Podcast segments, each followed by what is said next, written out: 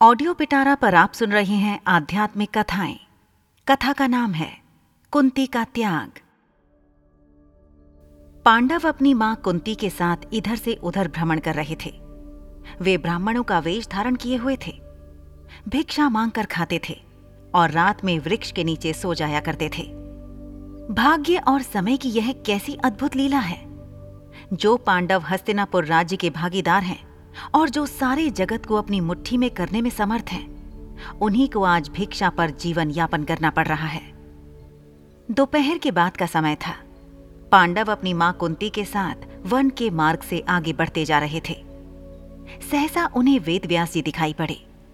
कुंती दौड़कर वेद व्यास जी के चरणों में गिर पड़ी। उनके चरणों को पकड़कर बिलख बिलख कर रोने लगी। उसने अपने आंसुओं से उनके चरणों को धोते हुए उन्हें अपनी पूरी कहानी सुना दी।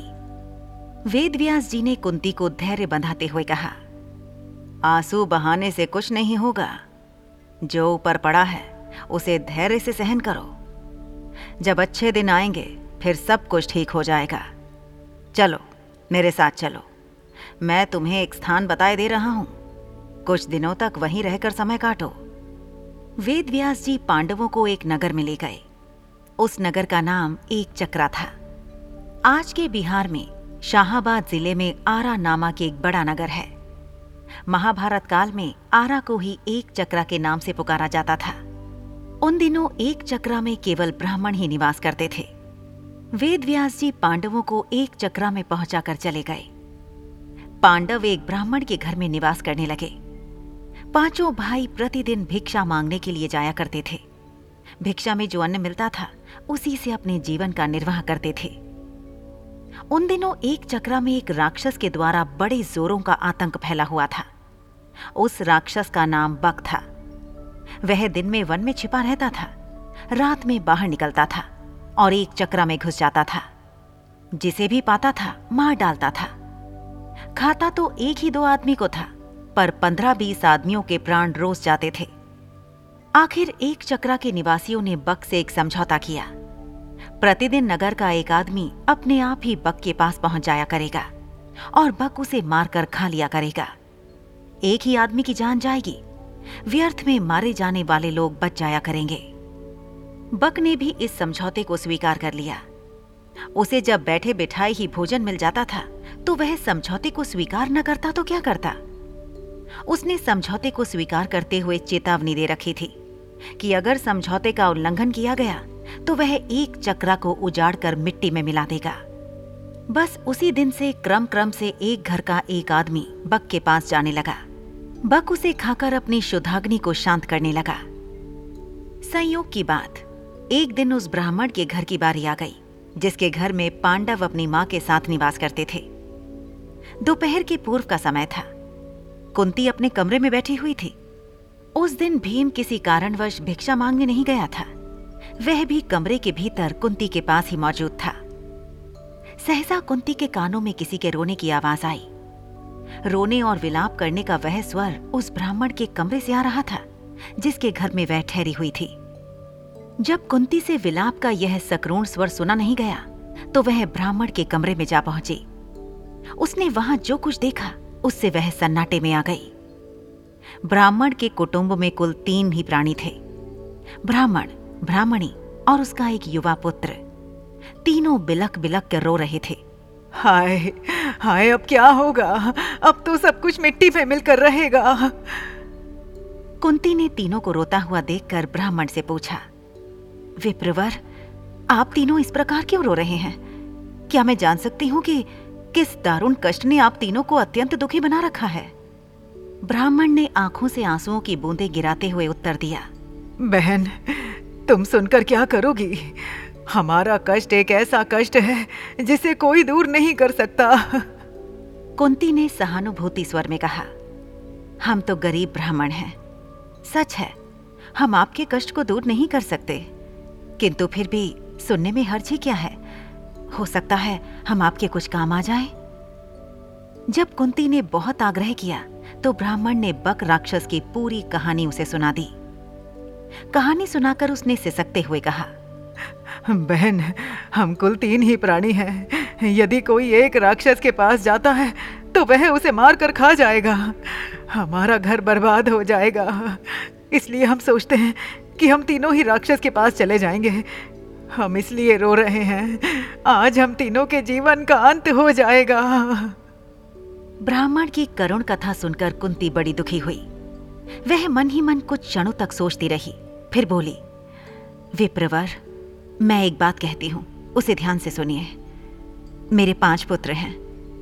आज मैं अपने एक पुत्र को आपके कुटुंब की ओर से राक्षस के पास भेज दूँगी। यदि राक्षस मेरे पुत्र को खा जाएगा तो भी मेरे चार पुत्र शेष रहेंगे। कुंती की बात सुनकर ब्राह्मण स्तब्ध रह गया। उसने परोपकार में धन देने वालों की कहानियाँ तो बहुत सुनी थी, पर पुत्र देने वाली बात आज उसने पहली बार सुनी।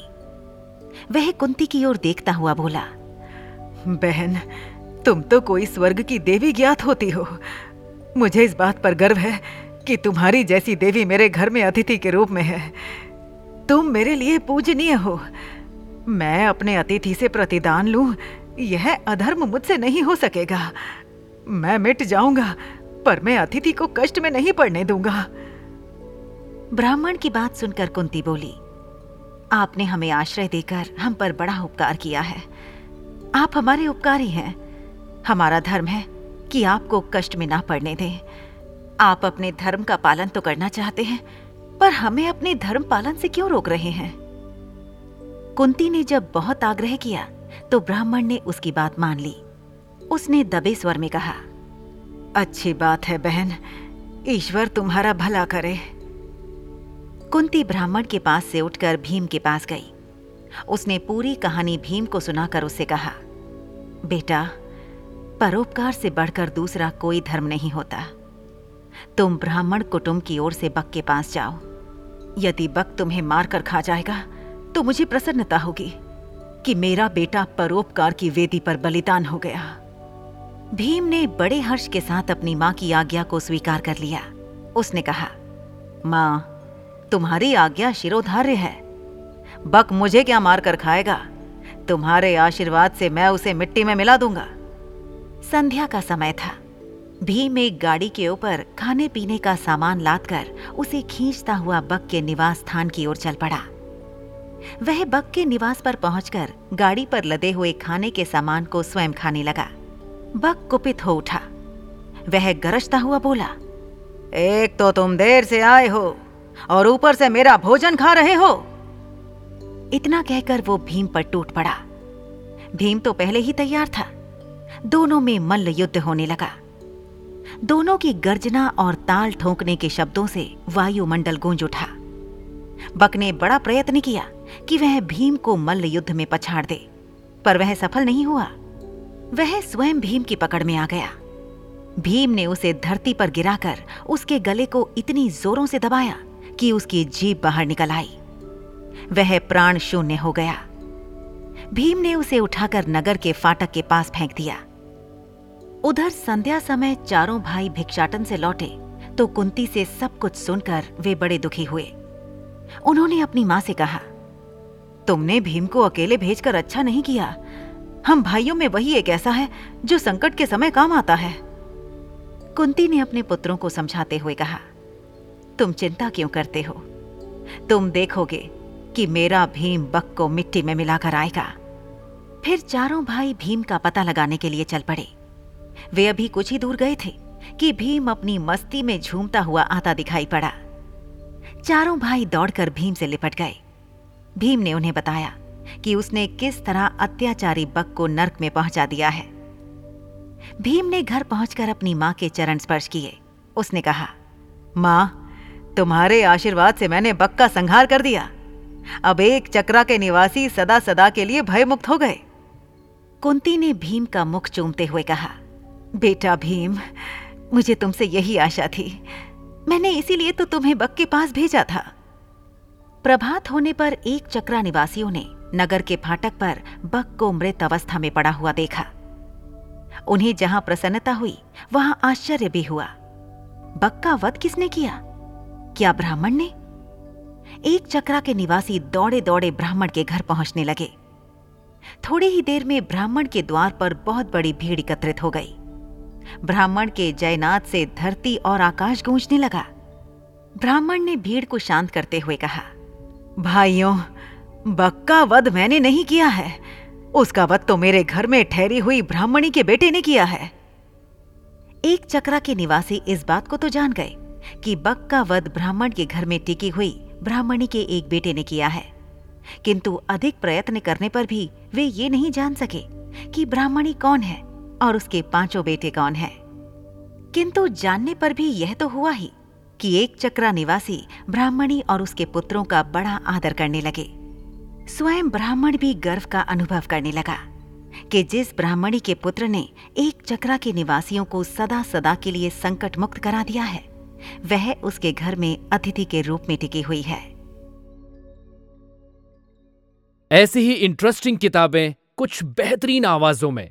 सुनिए सिर्फ़ ऑडियो पिटारा पर। ऑडियो पिटारा सुनना ज़रूरी है।